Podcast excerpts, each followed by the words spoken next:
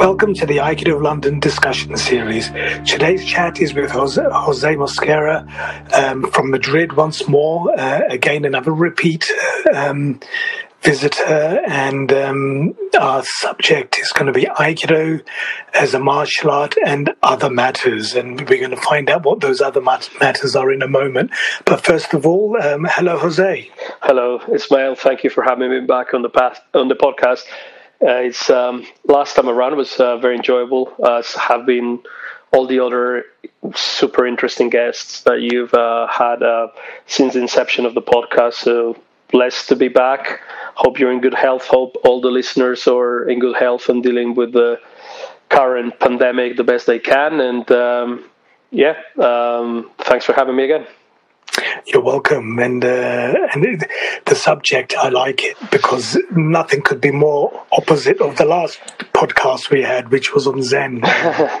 and related matters. But then again, in, in the world of Zen, you could argue that it's all Zen, so it doesn't really matter, does it? But um, it's a good one. It's a, it's one that's been, could, I suppose we could say it's been done to death. I don't know. Um, I, I, don't think so. Otherwise, I wouldn't uh, be doing this. But um, we've got our own uh, personal um, interpretations of this, and uh, I'd like to know um, about yours and the, the, the other matters part. We, we, we, maybe we should start that first. And but what I mean by that is, before we get into Aikido itself, uh, Aikido as a martial art, which it is, there's no disputing that. And uh, um, what I would like to find out a bit by you, because you've spoken about it here and there, but you've had quite a um, a wayward um, youth, I guess, and uh, and if you can sort of give a little description of that colourful past of yours and what and the things you got up to, and uh, it'll build a little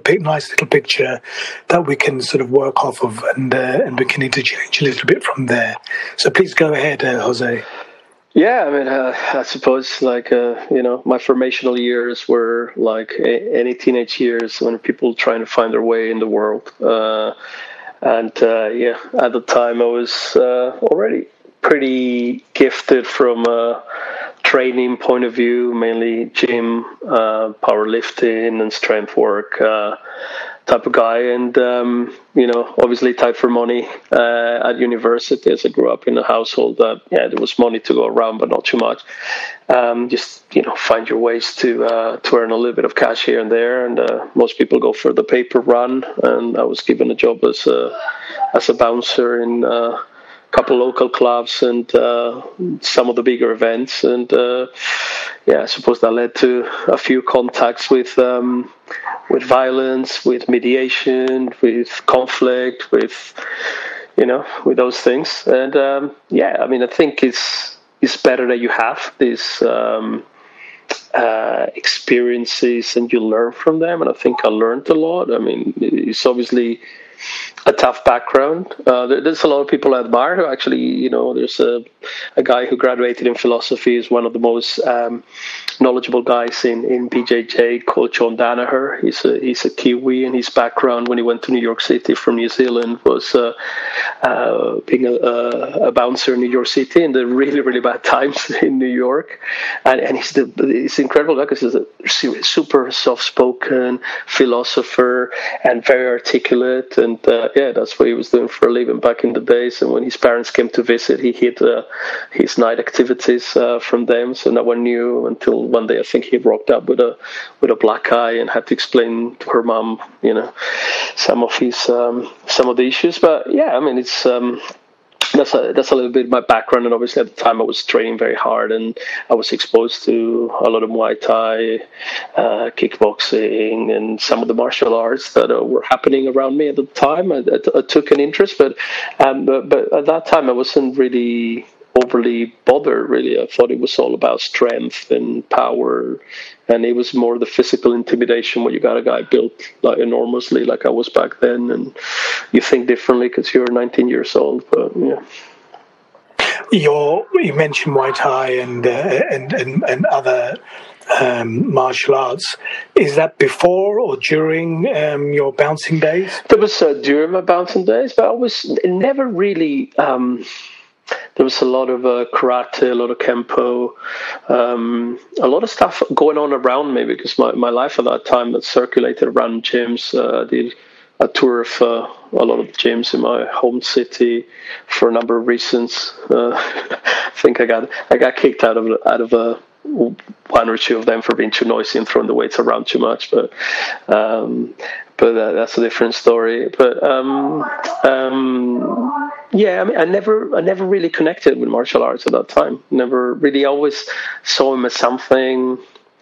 Uh, I don't want to say laughable, but like minor. I always thought that there was brute force, and this is the naive thinking of a 19-year-old could always uh, overpower, you know, martial skill.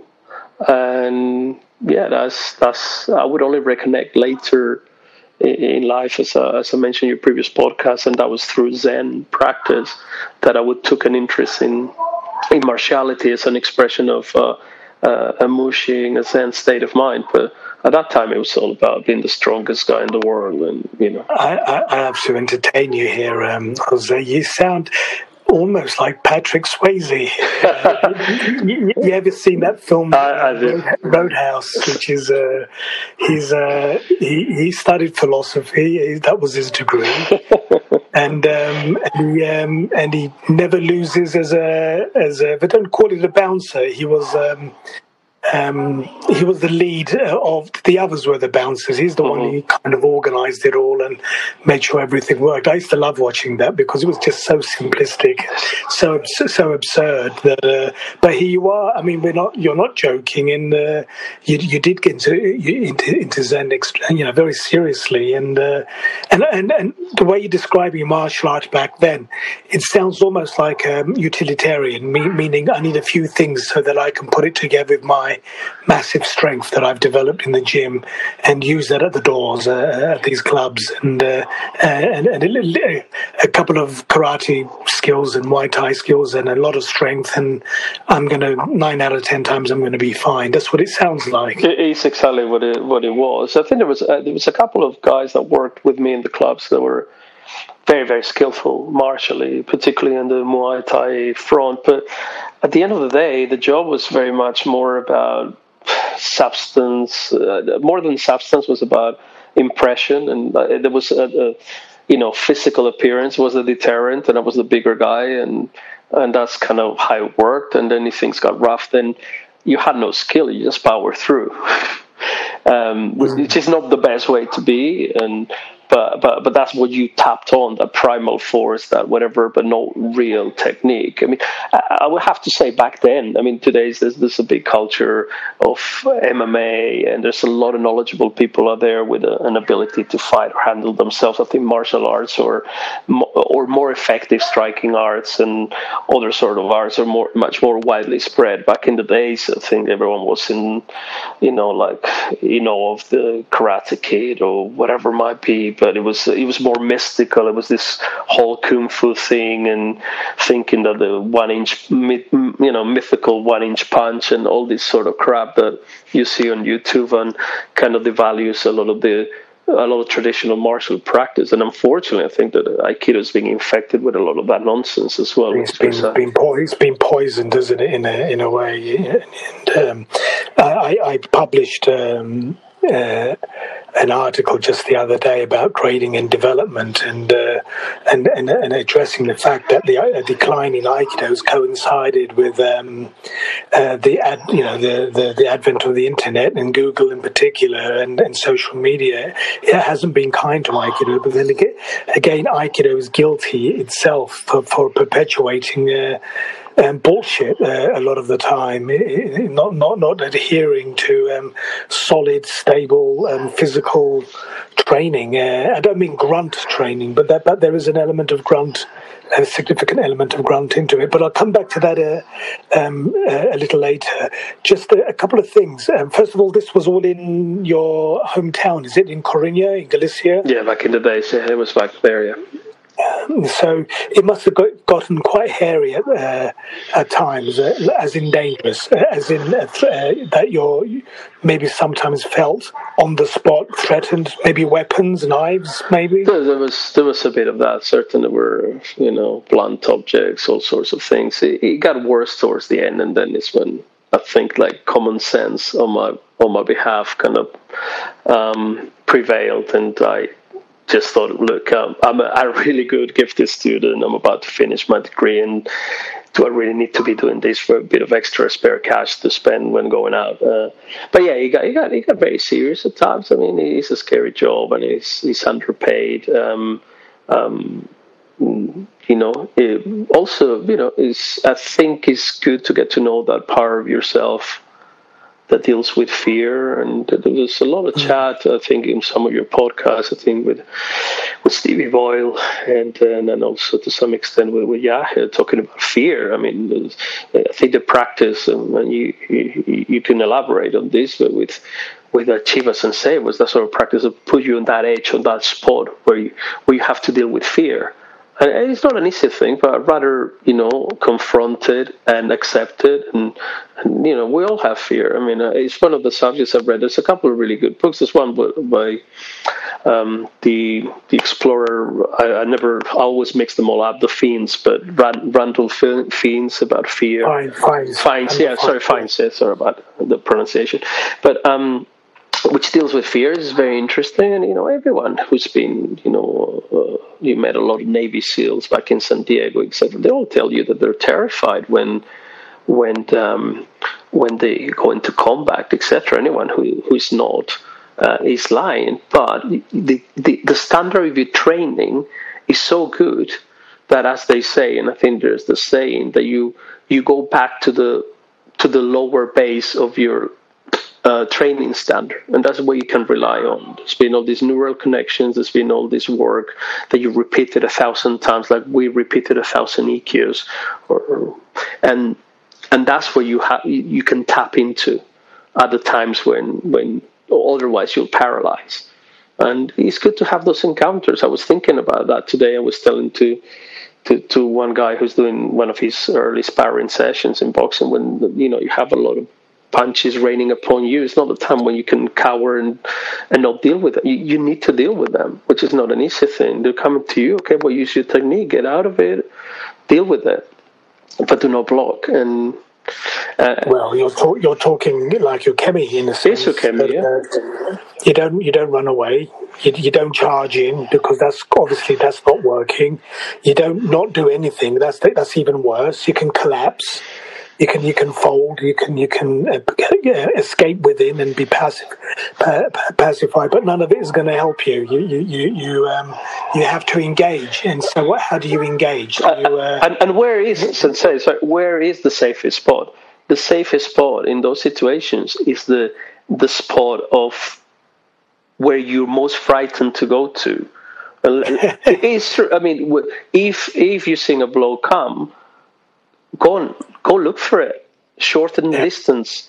Um, if you have a knife, you better have it very close to your body where there's no momentum, you cannot accelerate, than have it with someone coming, you know, f- away from, you know, at a distance. It's, it's just closing the gap, closing the distance where you have control over the body, have control over the center of gravity of the other person, and it's, it's the place of terror because it's where you don't want to go. You don't want to go into the punch. You naturally want to cower away, which is also a valid option. But if you if he's already coming and you're at mid distance, just go into it, absorb it, take ukemi. It's essentially that. Well, I mean, using your uh, uh, your boxing uh, training as well, um, good coaches can spot whether you're instinctually you're an in-fighter or an out-fighter. Mm-hmm. So, so there's other. So, going in or staying uh, too too out of reach of the, of the other guy, but you have to have the skill to to to maintain that, and assuming that the geography that you're in allows for that uh, as well. And then you've got the freaks like Muhammad Ali, who I love to talk about, who who can do it all. You can get, yeah. you can rumble with the, with the toughest, and he can uh, he can dance and he can dodge and he can do all of that. But um, but we're coming back to fears. It's an interesting one because somebody asked uh, Chiba Sensei. Uh, uh, why you know why Aikido, why Budo, and uh, and people talk about the, the, there's the usual tropes uh, of your center, your connectivity, and all this stuff. And and the answer is you can get all of those doing. There's many things you can do. You don't you don't need to do Aikido to find those things. You'll find it in a in a particular kind of way in in, in Aikido. But it's fair, you know, if you're training, if you're if you're training uh, in Budo um, you know, if, you're nervous, if there's an element of fear there, um, and the teacher's probably doing his job right, and the students are, should should should feel that because. Um, be honest about this. Um, there's a there's a high in there, isn't there?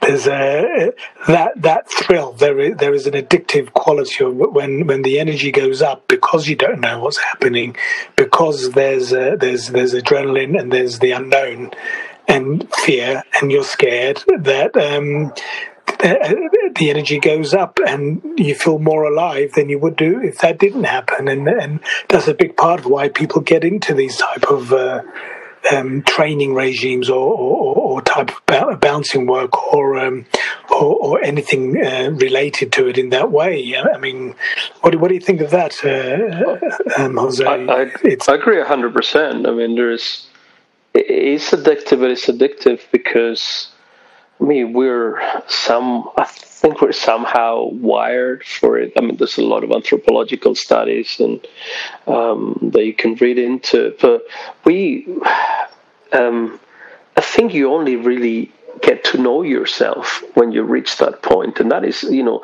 self knowledge is from my point of view very much related to going into those places where you're scared to be and dealing with it. And that makes you feel very alive. And there's obviously what you said physically, the adrenaline, and then when your heart race, when so when your heartbeat um, slows down, subsequently a rush of dopamine, and and it feels good. Um, but yeah, I think you're talking about. Um, there's a word I was looking for for a few days ago. Um, um, cognition, cognitive mm-hmm. thinking. I, I, don't know if that's uh, if, if it is his thinking, but how stimulus, how behavioural patterns uh, are um, are affected under different situations and circumstances, and quite often, if you're too sedate, too um, inactive, that the, the, the, fear hasn't gone away. It's, it's there somewhere, and, and if it turns around, it becomes very you, very. Um, you need to you need to embrace it. You need to embrace it. You need to go yeah. into it because I think there's a lot of we a lot of people live in the la la la la la la land uh, that they don't want to deal with things. We go back to the theme of of openness. This is a perfect you know the perfect times are a very apt metaphor for people not wanting to deal with it. If you had never dealt with fear, now that you're confronted with a lot of things that have been thrown your way, that have thrown your, your, your world into disarray, how do you how do you deal with it? So it's better going back to that punch that you see coming and you cannot retreat. Embrace it and shorten the distance because that'll soften the blow.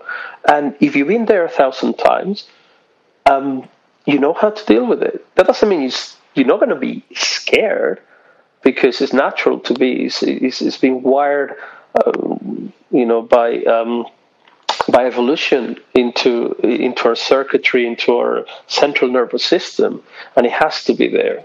You know, only people who've damaged their amygdala, um, you know, through trauma or whatever, um, have had that, you know, feeling eradicated from them. But you cannot run away from the things that scare you or the things that trouble you. It's the same as Ukemi.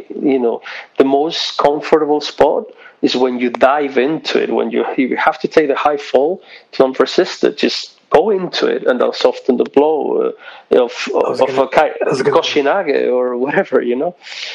I was going to say to you, the most comfortable spot is is, the most uncomfortable spot. exactly, it's the, it's the same at skiing or snowboarding. I love snowboarding. I've done it for, for many years. And the, the point where you have most control when you're going downhill, you need to point the snowboard down, and it's it's where you exactly what you don't want to do because you know it's going to accelerate. But guess what? Once uh, it accelerates, you got control over it. But it's the it's the it's the center of gravity, um, when I think about it. Meaning, where where is the point of where it's happening? and, uh, and, and and people are people have become very much navel gazing, and and that's also happening. That's one on one level. It is when when you sit or when you when you are uh, looking inward or contemplating yourself. But when you're dealing with an, an other as you would do in a, in any kind of training. The center of gravity is now shifted. It's it's it's it's a tension point between two individuals, and uh, and it's where the violence is potentially there, and, and that's where you've got to be. It's uh, it's how you deal with that, and uh, that's a big part of training. And uh, you're right uh, with Chiba Sensei, fear was a was a constant. I mean, he he. Um, I was chatting to Yahya Solomon as you, you mentioned earlier, and um, I messaged him and I said, I, in my heart, I, I deeply believe that Chiba Sensei is very much of um, if he is Japanese, but if he was a, a European uh, of the Judeo-Christian origin, he, he would be what you call an Old Testament guy, and uh, and, uh, and and that that paragraph or that sentence, uh, um, I walk through or into the valley of death or whatever. Uh, uh, it goes. You get, you know, it's not light stuff. It's heavy. It's heavy stuff, and and it's maybe where you know, he, he, he, carried dark with him. He was a is a big part of his uh, his his identity, and, and and how much of that was because of his roots and you know the, the era he grew up in, his his upbringing, his life, his training, and how much of it was him, and how much that he decided to keep that side um, uh, close to his chest, and you he used it as a as a tool for for for his training, and uh, you either embrace it or you start hating the fact that that, that it's there. Uh, that's that was him. I can't get into that because uh, only he can answer that, and he's not with us uh, um, anymore. But, but um, it was there, and it was it was as you mentioned, Commando, Special Forces, uh, U.S. Marines, uh, and the Sheriff's Department, the the the, the DEA, uh, the FBI agents, uh, uh, uh, and, and, some a couple of guys from my early days. Um, one guy, I won't mention his name, Bill.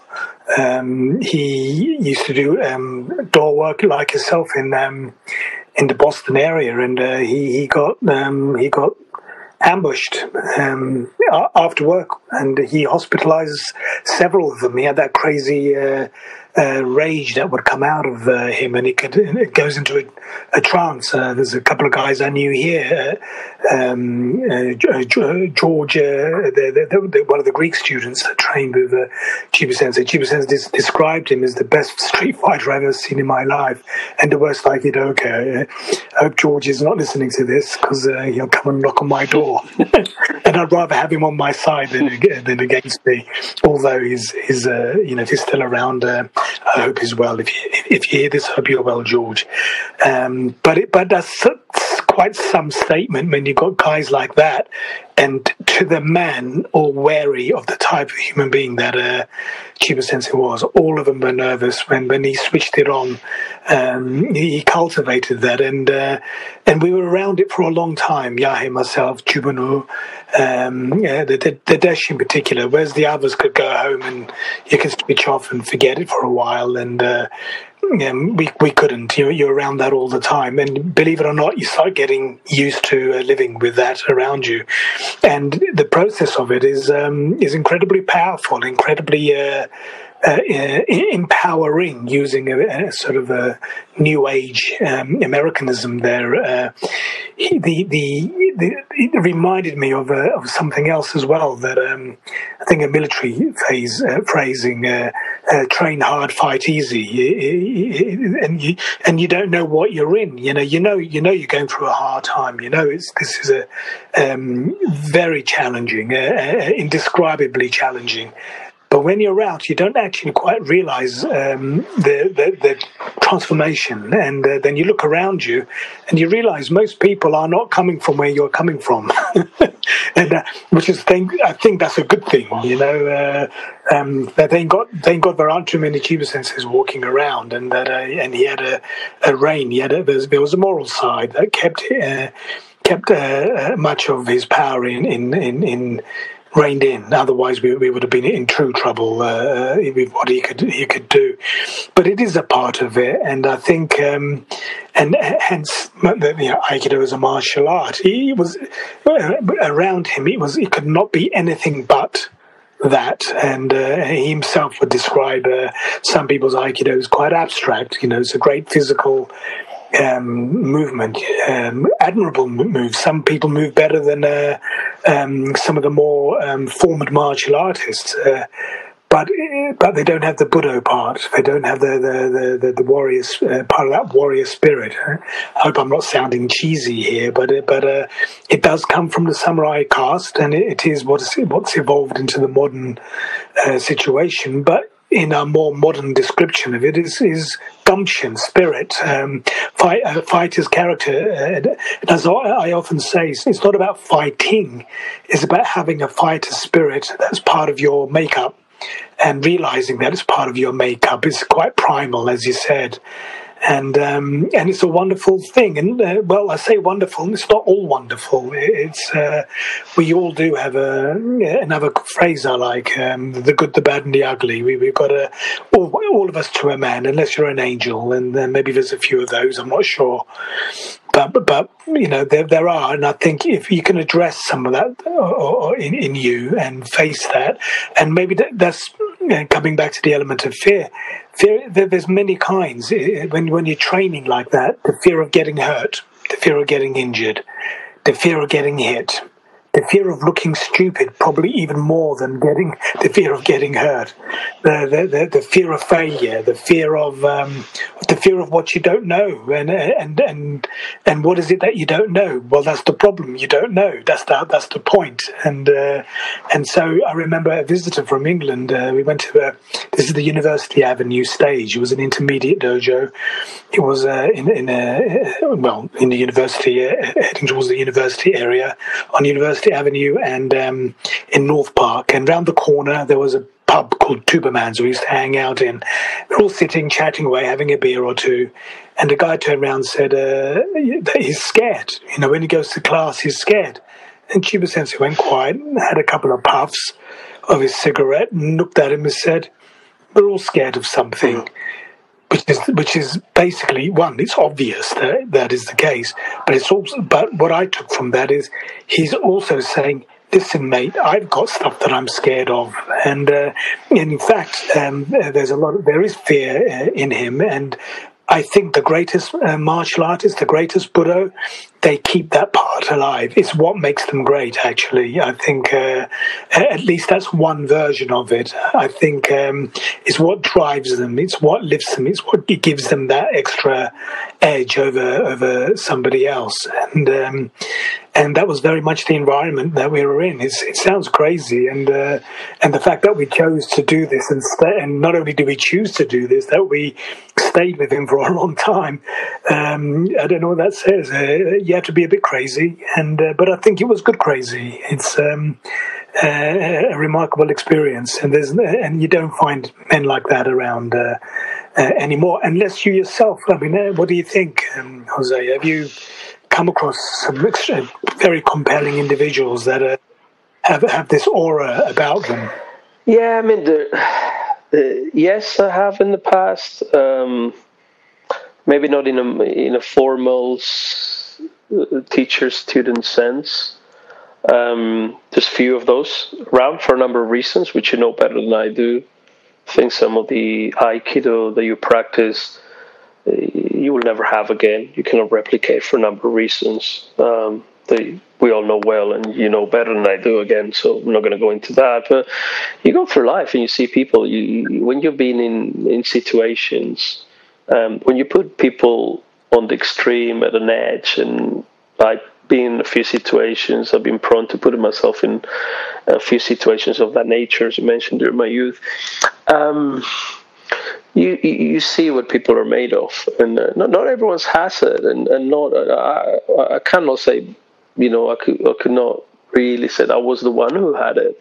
It's the people you don't expect it, and at that time they have that weird twinkle in their eye, and they're the ones who get it and who feel comfortable in that spot. Very few people I've seen in my life.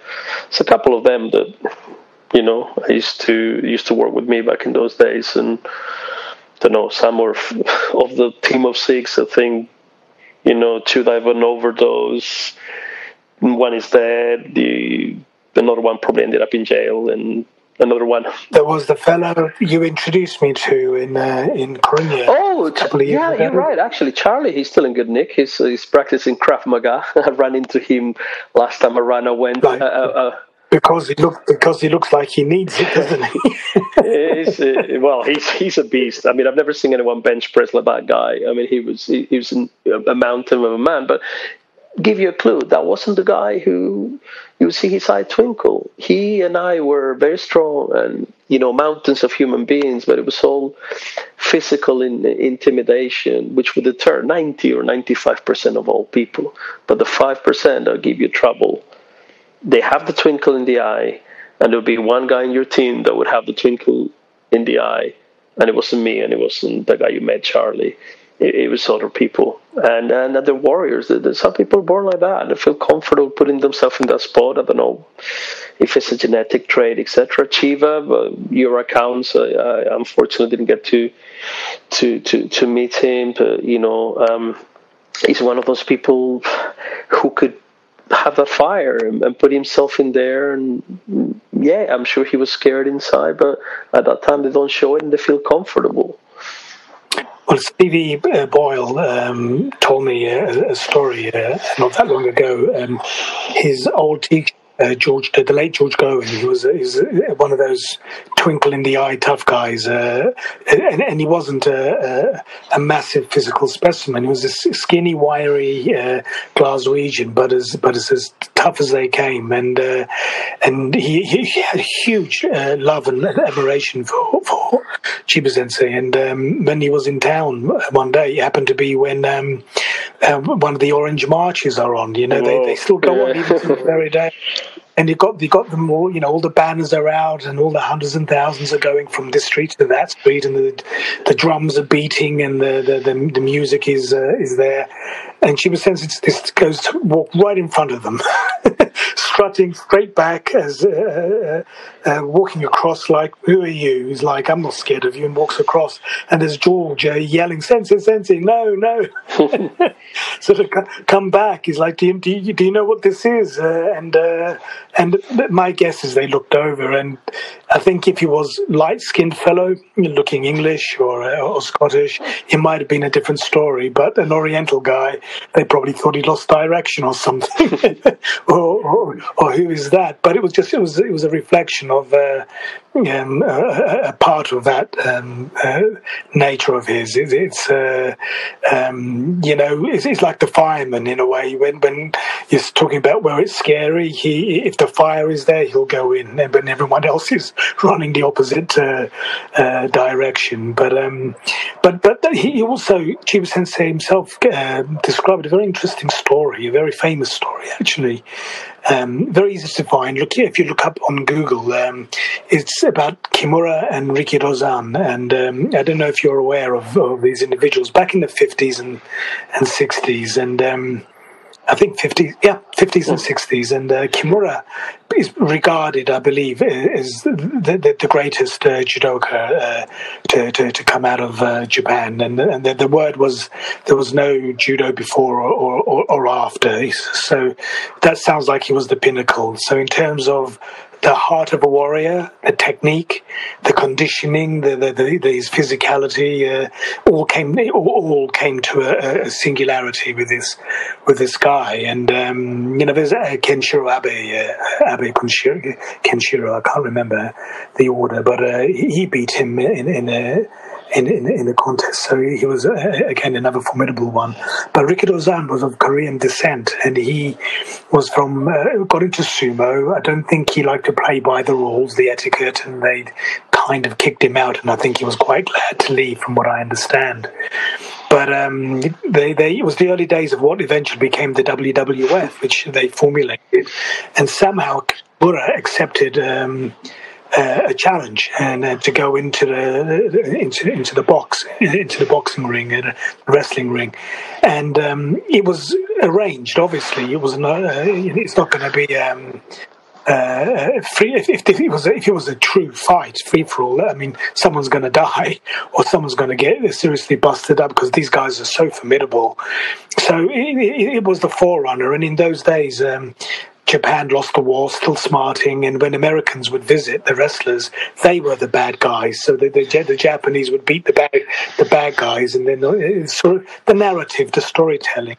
But Kimura loses, which shocked um, someone like Chiba Sensei, who, who looked um, uh, up to Kimura, and, and, and many young men would have. And, and then, uh, um, so, but hats off to Dozan that he had the the, uh, the ability uh, to to take him out. Uh, so what was it about? They thought, you know, the, the, the, finest judoka, the finest Japanese warrior, just lost against this guy, who himself ended up getting into a, a fight with a yakuza guy uh, in in a bar. And uh, they're rumbling, and uh, I I misunderstood the story. I thought he was ambushed, but apparently apparently not. They, they they ended up fighting. He was getting slapped around and the Yakuza guy pulled a knife on him and stabbed him. And uh, he didn't get himself treated. Well, he got himself treated, I should say, but didn't um, rest himself, uh, got infected, and he died. And uh, and it was Chiba Sensei's interpretation uh, of it that a highly skilled, uh, incredibly powerful athlete who's got the mind for it and has got the body for it was taken out by uh, by what? By a guy who pulled out a knife and apparently regretted it all his life. Uh, afterwards, but um, and, it, and and and it made made you wonder what is martial art all about, and and, and it's I didn't understand. I thought this sounds this sounds crazy, but many years later now, it, you do wonder. It's like uh, if you, I lived in the US and uh, gun culture what, what, what is an Ikkyo or Nikkyo going to do? And let's say, I, I looked at Chiba Sensei, we lived in a very violent uh, neighborhood uh, uh, when we went to the Fairmont Dojo, gunfire every night. I mean, I mean, almost without failure. I think there was one night there was no gunfire, and we thought there was something wrong. and then then another night would uh, would come up, and uh, it was you, you, I started to tell the difference between calibers, and then there was a guy with a, C, a CB uh, radio, uh, Hugo uh, Harada, had a radio, and he was tuning on to the police uh, um, wavelength, and, and and you could hear the description. Guy walks into a bar, and and it sounded like they knew each other. There's a there's a history here. Next moment, gunfire begins. Next moment, they get some backup, and then there's again a gang war is going on here, two blocks from the dojo, and you could hear it um, go uh, going on. And so there's us in the dojo with, with this with this um, incredible uh, martial artist and uh, and you, and you, you wonder, you know, you know, you have to you have to have your own vision. In the, in the end, you have to you have to ask yourself what what this is for. Is it is it really for learning something to go out there and using an old uh, London term here, duff duff somebody in, you know, do somebody in, um, and and um, Murashige uh, Sensei used to train there his father was uh, another of Ueshiba's um, yeah, big men, and he was uh, in the war, a very, very formidable uh, fighter. And he, he, used to tell his son, if you want to get good at fighting, fight. You know, uh, you, you can be, you can do anything: MMA, boxing, judo, aikido, a mixture, mix all the stuff. But in the end, if you want to be a fighter, you have to fight. And he told him, don't pick on little guys, pick on people bigger than you. And if you lose, don't come home. It's, uh, so talk about being stuck between a rock and a hard place. If you lose, there's no home. So you got to go back and you got to win. And and and then uh, and out of that fire comes uh, Conan the Barbarian is born out of the pit. you know, the, that, that, that's the old the old ways of doing it, and uh, and a way that doesn't exist uh, anymore, which I would add is a good thing. But but um, so there's a conundrum. I, I, suppose what we're leading to is there's a conundrum. How do we retain something? Uh, and maybe we don't. Maybe I already know the answer. That you got what you got. You Jose have got what you've got. We do what we do, and we, we try to do it as best we can, and teach in the way that I that, that, that I do and the rest will take care of itself. It will be whatever it will become. Uh, you, I can't control, uh, none of us can, the zeitgeist in you know what kind of society we're living in. Um, but what I would like to be feel like a part of is to maintain and keep a bit of that tension, a bit of that fear in the dojo um, going, uh, more or less. You know. Uh, and uh, and it, it, there's something to be said about that. And uh, and if somebody wants to learn how to fight, and one of my guys goes off and uh, yeah, wants to cut his teeth that way. He comes back, and then he's got he's got uh, fighting skills, and he's got his uh, budo skills, and it merges, and it becomes even more formidable. Well, good luck to him. But um, if the police comes uh, calling me, uh, what are you doing? teaching these guys, I might have something to say to them. Uh, um, I wouldn't, I wouldn't want to hear that if I'm honest. But um, um, it's an interesting question, isn't it? How, how, do you feel about that and where it's going? Well, I think, and this is my take on it, and it's not as qualified a take as you, you you're an accomplished uh, martial artist uh, to a level I would, I would never could aspire to be, and obviously because I haven't had the the training. Um, my take on Budo is is a byproduct of an era. Um, if you take the the prime era of the you know the, the, the Tokugawa regime, or uh, actually even before that, the, the, the Kamakura period, which is the, the, the big warring period, and where a lot of the early martial arts were probably developed. There were, you know, there were utility seven, seven, seven exactly. I mean, there were you know those days you woke up one morning and you knew that it was likely that you might not see the next day because it was a constant warring period and it was a number of things and uh, and Budo was almost uh, a way to. Uh, well, it, was it was an instrument for, for survival, for thriving, for for uh, you know prevailing on the battlefield. If we take that to the to the, to the current day and age, um, and I was actually mentioning this the other day to a lower ranked uh, uh, BJJ belt the other day in class, and you know, getting a bit philosophical. But as I see it in our current day and age, um, you know, what we're given, uh, the the evolution path, you're attaining belts, you're becoming a Nidan, Sandan, whatever, in whichever art you practice and above. Um, it's an evolution path where you have the technique side of it, which is like an iceberg. You see 10% of it. And, and the real journey and the real powerful thing is the internal transformation. And to me, and this is only to me, because um, for me, you know, I'm a fund manager. I'm not a door bouncer anymore. Uh, I'm a citizen who lives in peace and harmony with his neighbors most of the time. And um, I do not have a utilitarian approach to martial arts. For me, it's a, path, of internal evolution, and and I get a lot out of it. And that to me is ninety percent of the art, the one that you don't see that is inside. Obviously, this comes from a 48 year old. If you talk to the, and this was my chat to a 20 something year old guy, then it's, it's a different consideration because he's his his expression of the art, he's going to see the reverse thing. Is ninety percent of it is the what you see on the outside, the the prevailing on the mats, the being stronger, leaner, meaner, faster techniques, accumulating a thousand, a million techniques, and, and making them work better than anyone else. But but it's the internal journey that I think is is what we need as a society, as a society, and at times like this in particular, when a lot of people under under a lot of stress and they don't have the means to deal with it. Because uh, I think the martial education, the martial upbringing, puts you on the spot all the time.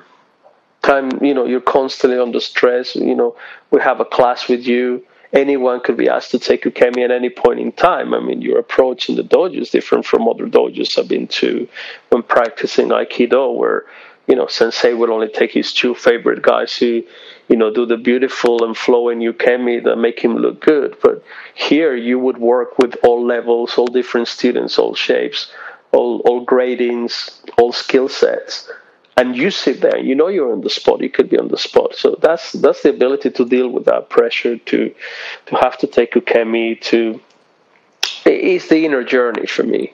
Um, obviously having said that a good accomplished martial artist will know how to handle himself in any situation. Uh, and i want to think that the way he or her well she will handle uh, will handle himself or herself will be by taking the you know the sensible martial approach and i'm sure that when you mentioned in the, the that episode when chiba sensei his his idol got stabbed maybe the sensible martial approach was to take a step back you know, because as you said, I mean, we're we're using techniques that go but I, I, I, I, completely agree with you, but I was thinking that we're probably talking about guys who lived uh, mm-hmm. to the full. They're burning the can, they're burning the candles at both ends. Probably don't expect to reach forty years old. These guys, they, they, they, uh, they you know, they, they they drank well, they ate well, they stayed up night, they're, they're, they're, they're, they're machismo, they're, they're um, full of life and um, and, and maybe true to uh, the, the, true warrior in a way that um, you're not thinking about tomorrow and you're not thinking about the consequences. It's not a, um, you know, the outcome, which is. Uh, um, there's a good side to that. It's like um, I'm living for now. Uh, it's very difficult to make plans that way, but that that, but um, maybe it was a, a, lax moment. You know, maybe a couple of drinks too many. Uh, maybe lost the temper uh, that day. Uh, we, we um, I think it shows another side that also human, and uh, which is important for me because um, the the the, the, the what do, you, what do you call it when someone's made a saint? Yeah. Sanctification, yeah, so, is that right? Of the, of of the founder of Aikido, Ueshiba, and it's and I, I find it like um, just horrid drivel, mm-hmm. uh, if I'm honest about it it, it, takes away um, the hard work, you know, the the the, the sheer conscientious, conscientiousness that um, a, a, talented, ambitious, and driven man also worked very, very hard, blood, sweat, and tears, and uh, and the outcome was well, we we um, to practice the the, the, the art he left behind, and uh, and and so I find that when it's um, described in those terms. I don't, I, I, a sanctified uh, way. I don't like it. It takes, it's put put him on an uh, ethereal level, and the human being uh, uh, is taken away. Maybe that's inevitable. I don't know, but it seems to be a concern of Aikido. I don't hear it in.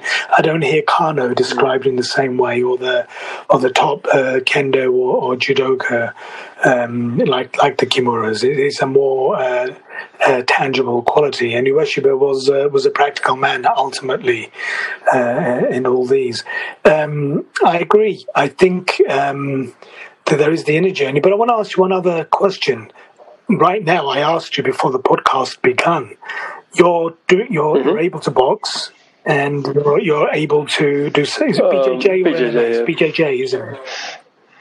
And both and both those are with very competent coaches. Uh, That's correct. That right. the, my BJJ teacher is a very high level guy who came from Rio de Janeiro and Carlson Gracie um, school, and uh, yeah, my co- uh, well, my my coaching mentor is uh, two times uh, two two times uh, Spanish lightweight uh, boxing champion, and yeah, he's got a very good team at his gym. So yeah, the, the level is very high in both of them. I would say.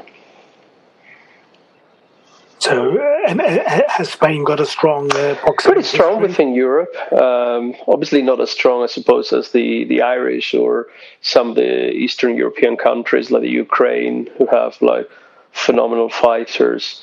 Um, I would say, you know, they've had some high level guys uh, winning. You know, my, my mate like had a shot at the European um, title. Um, there's a few Spanish or well, well, but, but but if he's but if he's just Spanish champion, this is a superb oh, yeah, yeah. athlete and, uh, yeah. and, and skillful man. And uh, and how do you find how do you find it in contrast with training uh, uh with much with, easier? With me? no, I, I mean, I'll, I'll be honest that. with you. I, actually, uh, the other day I finished. Uh, we, we had a um, there was a new beginner but um, at Aikido class the other day, and he had an extensive. It was a relatively old man had an extensive background in, in judo um, at a very good level uh, by the looks of it. And he was just telling me, you know, I find it, uh, find it like Aikido very difficult. He was probably like, you know, did one year of training, just came back into it after many years. And I said, look, man, I devote many hours to other arts, and this one is still elusive, still frustrates me. I get the other ones. You know, you can kind of get the general principles, you can get a lot of stuff, but um, after 11 years, I have no clue. And every time that I practice Aikido, I find that I'm just actually one step back. It's a very difficult art. But having said that, um, I found that it's only now, and you know, we haven't trained for a long while. You and I together haven't had the pleasure of uh, um, having you teaching, and um, my days in London are way back. Uh, uh, um, but, but, it's only now that I'm starting to get some of the things that you conveyed to me, and you've been trying to tell me for many years to no avail. It, you know, as it's something, some things starting to click. So that goes on to link to to, to, to, to another discussion. It's like you know, is in this day and age where there's a prevalence of BJJ and MMA and other arts that you see in the UFC that they're most effective and Aikido always gets laughed at, is Aikido relevant? And I would say yes. Because people have no idea. They, they don't really, I mean, all the crap that gets divulged on, on the internet um, doesn't do it justice. It's very internal. A lot of it does not show. The good masters, and yourself included, do not they're not um, popular. They, you know, they don't break down the technique. It's not the way that you go about things in Aikido. You see a BJJ um, technical instruction of how to, you know, do an um, arm lock from the mount, and you can break it down. This is what you do. You put you shift your weight here, your knee goes there, and then you lean back, etc. You know, Aikido is never taught like that. Maybe part of it is a cultural thing because the Japanese repeat a thousand times but never say a word, and part of it because there's this undescribable quality, which is the contact, the quality of the contact, which you can bring back into any art yeah. later on. Yeah. And it's in many times myself rolling in BJJ and other things. I go back to the feeling of um, of holding your wrist in some of the prep uh, exercises, like the warm ups and the connection and, and and it's incredible that I can reestablish that connection back to that point when I didn't have a clue what tai no henko, whatever you call these, you know, connection exercises or or um, and it's um, yeah, it's undescribable and it's useful in a way that it's. Uh, I think of Iaido. Uh, I was I was thinking of Iaido as you saying this. It is in a sense that that energy is like you've sat for a couple of seconds, uh, as, as, you used to when you trained in the Iaido with me, and you you've not meditation because it's not. Iaido is Iaido, but um, but if you if you start tapping into a bit of that primal juice again, uh, uh, for want, want of a better term, as you as you pick yourself up the, the, the trick is not to break it down. Um, you know, it's, it's, you start it and you go, you mm. see it through. You the because we're talking about the spirit. That that's something. Um, it's almost like a flow of consciousness, or it is a flow of consciousness, almost like like a musical quality. Once that energy begins, you mustn't interrupt it. You've got to take it to its conclusion, and then you wind up, and then you build up, and then that goes to its conclusion. So the draw then the cut, the chiburi, and then the noto. So when you grab when you grab the wrist, I mean, Chiba Sensei used to say, uh, when you grab, you mm-hmm. mold your body to that person's wrist. You're holding a weapon. That's that's the mentality you should, That's the energy you should have.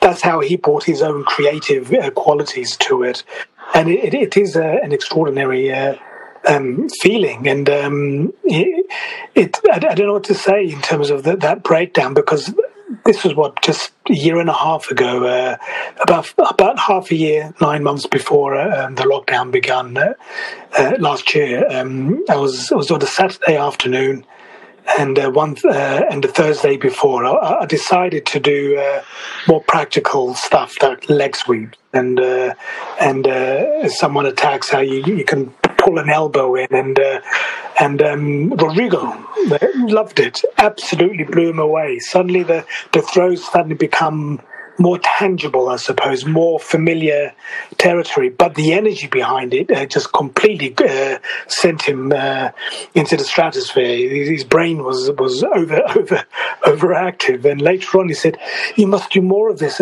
I love this. It's suddenly the possibilities and the and the power and, and whatever. And I looked at him and I said, but that stuff is easy, and it's not it's not what the dojo is about. It's a uh, you know we can have classes and we can have a, a good number of them built around that, and uh, more more quote unquote jujitsu uh, combative uh, elements, and it can bring uh, your boxing that you're learning. You can bring your BJJ uh, qualities into. You can bring anything into it, and plus your, your bit of your streets, you know, a bit of uh, a bit of dirt and and rough and tumble uh, into the whole into the whole game. But that's not what it is, and and what and and what you're talking about, and the, the old guy you mentioned, the old guy's right to do the orthodoxy of Aikido training is really, really difficult. It's much harder than that more tangible stuff. And so, in defense of people, if you're looking for something immediately practical in, in that way,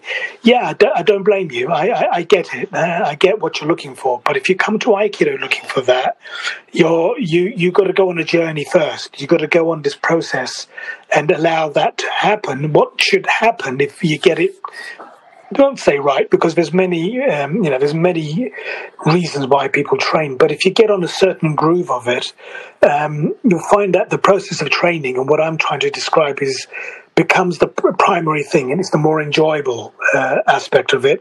And part of the benefits is that you've got the other stuff that comes with it that can be useful uh, here and there. But the internal process is is, is consistent and whatever for however long you uh, you train. And that's not a um, maybe it's uncomfortable inwardly, as you, as you said, Jose, and and it, it, it's you get that with some guys in boxing, um, but it's it's very physical. Sometimes you get the the odd person who who sparks that that fear in you uh, in a different kind of way, maybe the way Chiba Sensei uh, used to. And and uh, I, I, can say this too. It made what used to make, make me laugh. Pardon me when I hear this quote and that quote, and oh, I, you know, he's not effective and he's not useful or whatever they're on about, I don't really care. Well, they, they find it useful. I mean, well, context against an assault rifle, against like, because even MMA has rules. I mean, if you got a you got a knee on the ground, you can, mm. you know, like knee someone in the face. It's not like in the old days you could literally, you know, fish hook someone. But Jose, I I, I can elbow you and I can mm-hmm. I can take your knee out and I can sweep your leg out and you can do the same. Uh, not don't confuse the framework, uh, the, the, the the the kata with um, mm-hmm. with what can be implemented uh, in it uh, uh, as well if you choose to train in that kind of way. And uh, but how many hours of a day does most people have to? How much time do they have to expend in order to grasp? Um, a lot of this stuff. But what I was leading to is um, these people are very critical, and most of them are armchair warriors and don't really know what they're uh, talking about. But what I would, but what amuses me is that. Uh, um, remember Dale? Yeah. Uh, Dale Irish, yeah. Uh, Dale, the American, the, the American student, mm. wonderful Dale, and uh, I was chatting to him, and uh, I said, you know, I said, all, all this bravado and all this uh, uh, chest beating and, and whatever else, and so and so can beat this and do that. If Chiba Sensei had walked into that room, that when I was chatting to him about that, and he opened his mouth or he uh, pulled out that energy that's inside. No words are necessary sometimes. Those those guys, 95, 99% of them would, would turn around and and you and someone will see a guy running down the street screaming in horror to get as far away from him as possible. That, that that's the, the kind of uh, um, person he is. I, the, the, then there's the few who'll hang around, but uh, it's easy to be tough and it's easy to uh, have words when you haven't come across uh, a primal force like that and. Um, and again, I think maybe it's just as well the, the, in today's world. But uh, but we do need to keep something alive. There's no question about that. And I think that's what it comes down to. By the way, there was an interesting documentary recently. Uh, Akram, um, I forgot his full name. He's, uh, I think, of Bangladeshi origin. Uh, I think British born and, and, and raised, and he's a, a, choreographer, very well known international choreographer. And he was asked to train his dancers with these MMA guys, three guys. Uh, one was a showboat, uh, you know, very charismatic and, and, and skillful. One was quite philosophical. He said that we all need a journey where, uh, whether it be climbing Everest or sailing the Atlantic, uh, this is my journey. This is my odyssey, in a, in a sense, to go into that ring. Um, and uh, and my family understands. I explained to them, it's the fear. Probably for him, every moment that fear he has, he's got to bring in there and overcome that. Um, I, I, I liked what he said. And then the other guy, who was an out, you know, was a soldier. He, he difficult family background, uh, uh, served in Iraq and Afghanistan, came back, uh, was at a bit of a loss, and uh, when he found training, it really gelled together. Discipline, uh, waking up at a certain time of day, uh, um, doing X number of repetitions, learning a new skill, um, preparing for a fight, losing the weight for that fight, um, all this stuff, just taking his mind off of um, negative stuff, I guess, and then and making him more, much more creative with it. And uh, and and there's Akram, who um, was bullied in school. Um, he, you know, a guy doing ballet dancing uh, or classical dance, um, very, very touchy feely, possibly, uh, maybe uh, of a creative uh, uh, sensibility, got bullied, and so he had he had a stereotype and was quite apprehensive but the ending was incredible. He concluded. Uh, he got his dancers to do a presentation. You know, when the when, when the fighter approaches the octagon, he had his guy, he had his dancers doing a martial dance to uh, to sort of do a bit of showboating for the guy to arrive in. It's quite a declaration. But anyway, the conclusion is they all really got to like each other. And Akram's conclusion, and I really, really liked it, he said, at the end of the day, these guys aren't that different from us dancers because when you trace it back, you trace it back to that core, core value or, or, essence that we have. It's about life. Said it's about being alive, and uh, and being alive has got um, uh, sort of got fear in there as much as there's fear as much as there is love and uh, and, and compassion and anything else um, you know, wandering around in our soul. So I'll, I'll, look it up. I'll send you the link, and uh, I, I, think you'd enjoy it, and uh, maybe the audience would enjoy it. Uh, as well. But um, I, I, think I've run out of things to say. That's unusual. Uh, I mean, I think with you, I could always, you know, spend endless and endless hours um, chatting because there's always something that comes up and evolves and.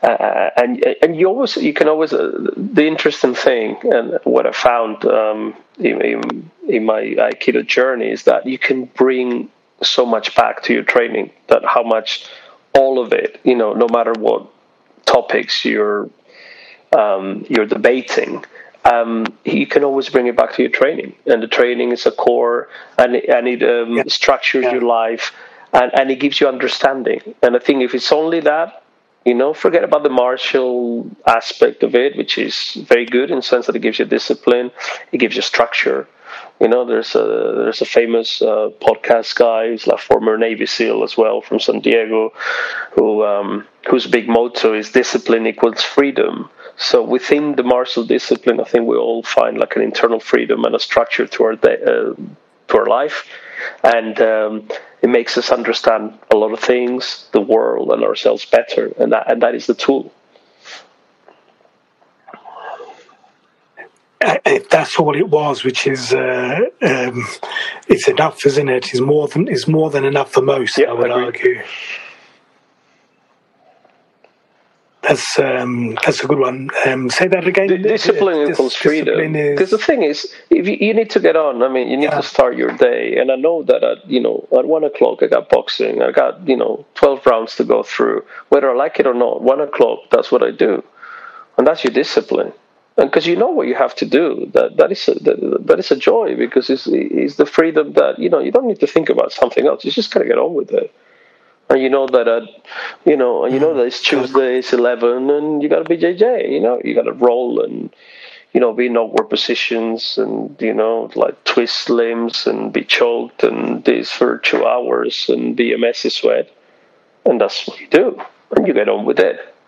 And you don't think twice about it because it's what you need to do and it's what you do. And, and, and in that is the discipline to do that that eventually yeah. empowers you. Yeah. Uh, Dale, again, he said, um, it's cold, It's winter. It's wet.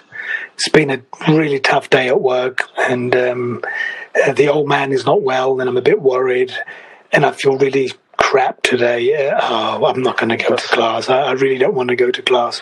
Yeah, but I, because but it's Monday, whatever and, time it is, and that's when you go to class, and that's what you do, and you don't think twice about it. Yeah, and Andy said, not always, but by far the majority, I'm glad I did. I am always better for it uh, afterwards. That's the benefit. So that discipline, that uh, willingness to resist um, seeking uh, uh, an alternative, just going home and sitting in front of a TV, maybe. Uh, um, no, I'm going to go to class, and he went to class, and uh, and he's benefited from it. And I think that there's a main, the, the, the battleground today is, is, is a little different than than it was 500 years ago, and we have to we have to find out how to manage things in a, in, our, in our society today, and that's part of it. I think what you described. Um, Jose, thanks for joining uh, again, and um, you you always have a lot of interesting things to uh, to add into it. And now we know that um, from from finance, Zen, um, boxing, BJJ, Aikido, door work, bouncing. It's uh, that that's and, yeah, you're not a true Renaissance man. So uh, I, I, just like to be well rounded. I, I said sometimes I worry, and I was thinking the other day as I was jumping from one activity to the other.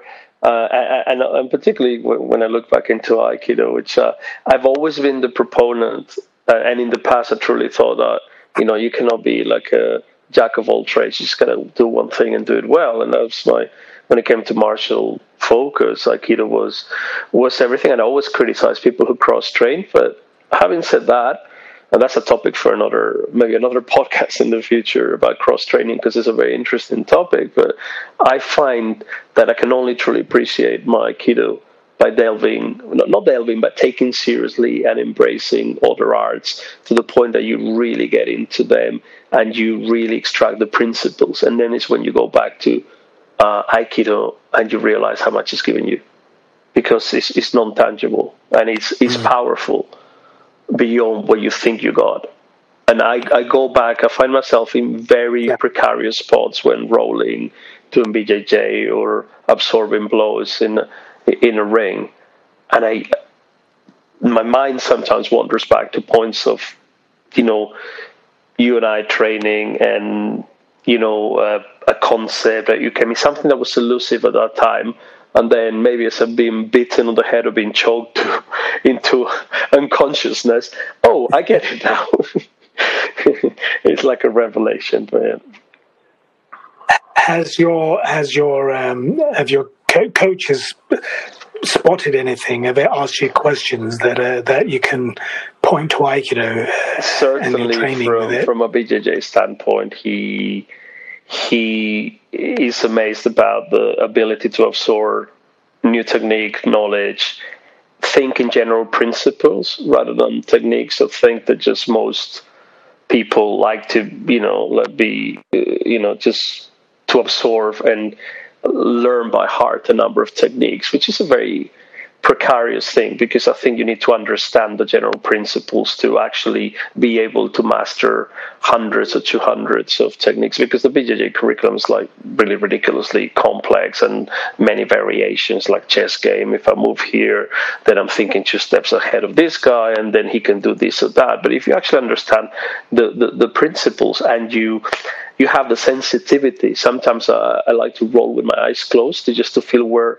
the opponent's weight is and where my leverage is, and it's that that sensitivity that takes me back to the very basic principles of ukemi and holding your hand and not be you know not be limp to feel the connection and know where it's going, and that is very valuable when you're when you're sparring or when you're and with boxing, and with, uh, and with boxing, and you know, I think it's just um, there is uh, you you lose the the direct connection center to center because obviously in, in BJJ it's always uh, um, a struggle of you know if you want to dominate close the gap between yourself and your opponent. And if you're being dominated you want to escape from a bad position to to create a gap between the two centers boxing is similar to that, but you don't have the contact, the direct contact, which makes it more difficult. But it's still there's still a number of of instances where you just you know it's about taking ukemi, where you're rolling punches. You know that's absorbing, going with the with the hook, just rolling it, and then you're open to the counter, which is a natural counter, like you know same roll you have the the counter hook. Um, I, I, think there's there's an enormous amount of connection. Uh, the BJJ is obvious one. I mean, in, in, boxing, I think it's more about hips flexibility and transmission of power of energy. You know, you think about when I think about um, boxing, a, a, number of the punches, I think kokyu a lot, and particularly your version of kokyu, um, uh, where you have uh, the kokyu nage you know, the, the, the Chiba Sensei school, you really coil it. You really coil it, which you don't see in other in other styles that I've practiced, more the Tenshin Aikido and, and this sort of a school. But the one where you really coil, you're really loading. You're really loading your hook. You're you're you're turning all your um, your hips completely. Yeah, creating creating exactly. creating pressure before expanding. And you explode out is like the same. Exploding you know, out of there. If yeah. you're an orthodox box, boxer and you're you're slipping a chew, you're really coiling your your, your left hook. But it's the same expression, the same mm, uh, mobility that you create for when preparing for a, for, for a good, powerful kokyu, kokyunage throw, from my point of view there is more energy and more to feel in a direct connection with uke, which makes Aikido richer from my point of view, but, but, but the principle is the same. But I think there's another aspect here which is uh, overlooked. Um, it doesn't matter what you do. Um, well, hopefully you're doing what you want to do, what you enjoy the most. But um, what I mean by that is mm. Um, the body's the body. So when people say, "Oh, I, am a judo man," "Oh, I'm a karate man," "Oh, I come from dancing," if you look at someone who's really worked their body, who's really gone into it, the the, the mechanics of it, the way uh, they handle it in movement, in positioning, in in, in timing, it's just a matter of implementation. Is like, well, the, the, the, way it's implemented in Aikido is a little bit different than it is in the Iaido, which is a little bit different than it is in weapons, which is a little bit different than it is in the uh, in, in judo and, and whatever else. But really, it's not the, the mm-hmm. body and how it transmits energy and power and uh, is the same. There's only so many things it can do. There's only so much range.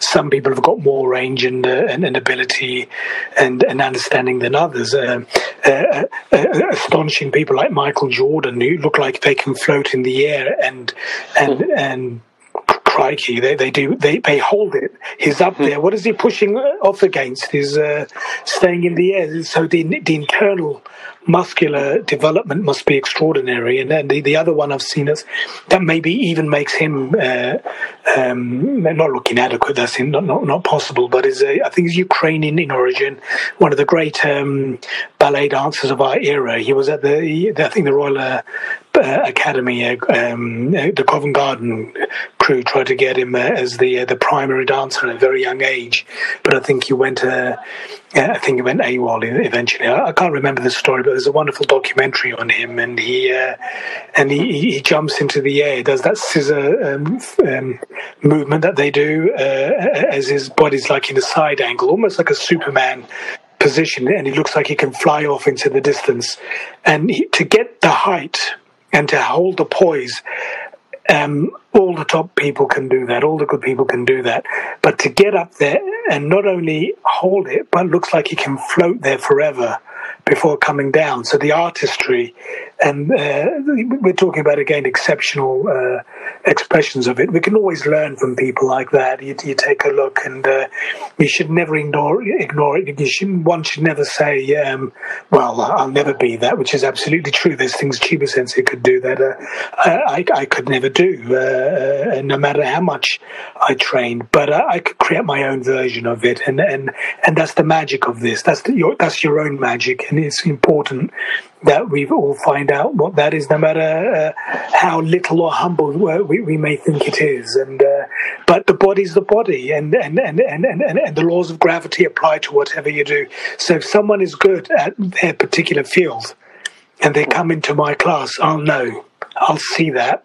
And if they say, well, I do this, I'll, I'll take a look thinking, yeah, but maybe not that well, maybe not as well as you think you are. And it, so it, it's relative. If you get into it, you, you, you recognize it. And I think maybe that's a little bit of what you've discovered um, going into the boxing ring, that that the, that the physical training of Aikido has helped a lot more than uh, most people would think on the outside, and uh, I'm not surprised at all. And I remember when we met up for the first time after you left uh, England and you, you went back to Spain. We did the summer course, mm. and your and your Aikido completely changed. All the stuff, everything that I wanted to see from you, you would not do. I thought you were doing it on purpose, was, uh, it was uh, uh, issues with authority and you know, challenging my. um, it wasn't the case at all. I, I, I knew that's Um, uh, um, stuff goes in, but uh, but I can't always tell exactly what. And when I saw you later on, I thought this is fantastic. He's he's, he's light, he's crisp, he's, he's, he can absorb, he can move. He's not hanging around getting clocked, uh, holding your ground when you should move, or you're moving when you should be holding your ground. It's uh, it's uh, you know is uh, it's always doing the, uh, the the opposite, and uh, yeah, and in the end, it, it, it did come together, and and it'll come together again. God, I'm looking forward to that, man. On the mat, and um, yes. And let's bow out now, Jose, because we're, we have we've, uh, we've covered yes, again well. second attempt to say goodbye. And um, please take please take care of yourself. Thank you for joining, and uh, and and great stuff. I really enjoyed it. Me too. Thank you so much, Jose. Have a good evening. You. You have been listening to the Aikido of London discussion series.